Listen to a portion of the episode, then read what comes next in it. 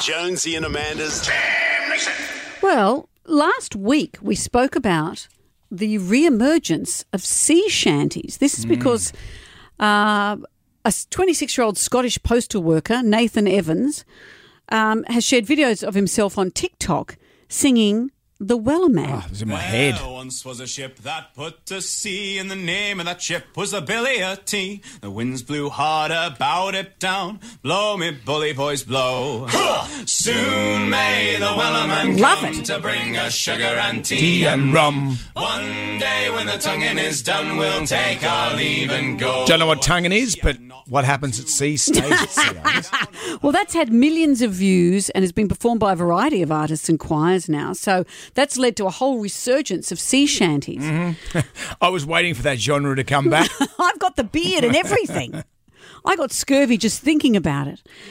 How about this, though? This shows what a tough year we've had. The number one album for the classical art artist album charts is Light for the World, which is from a bunch of nuns.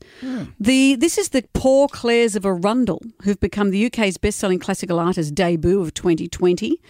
Uh, it's 800 years since this order of nuns was formed, but they're, they are now number one on the classical artist chart. Would you like to hear some? Here it is.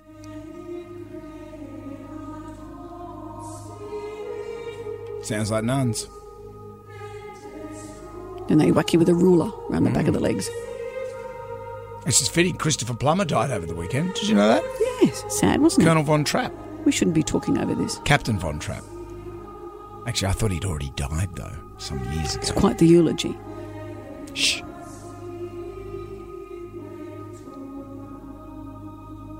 Anyway, yes. Yeah. So that the nuns singing that ethereal music has gone to number one, as I said. on Well, the they're only going to sing ethereal music. Oh, they might sing "Smack My Bitch Up." About this? Sure. A toddler is releasing a debut album that was recorded when they were in the womb. A 15th month, a 15 month old toddler in the US is set to release a debut album recorded in the womb using Biosonic MI, MIDI technology. The album is called Sounds of the Unborn. I'll just read you a bit from the press release before Yep. we hear it. Um, Sacred Bones is the uh, record company, which pretty much the kids' parents. They've described the music as the expression of life in its cosmic state, pre mind, pre speculation, pre influence, pre human. well, yes, it's a fetus. Here it is.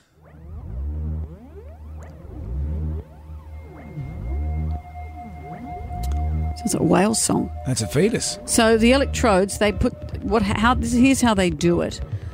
Electrodes receive electromagnetic impulses that are transmitted into MIDI and then hooked up to synthesizers.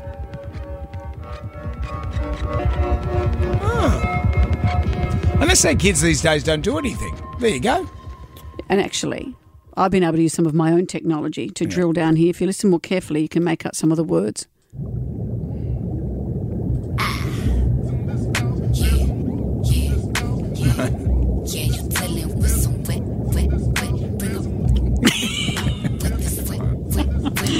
Do we need to cleanse ourselves by hearing the nuns again? Yeah. Come on. That's better. They're all in the womb together doing a big collab. That mosh pit's getting a stretch. Going in a bucket of mop indeed. Well, that has been Muncie's Roundup. Jonesy and Amanda's JAMnation.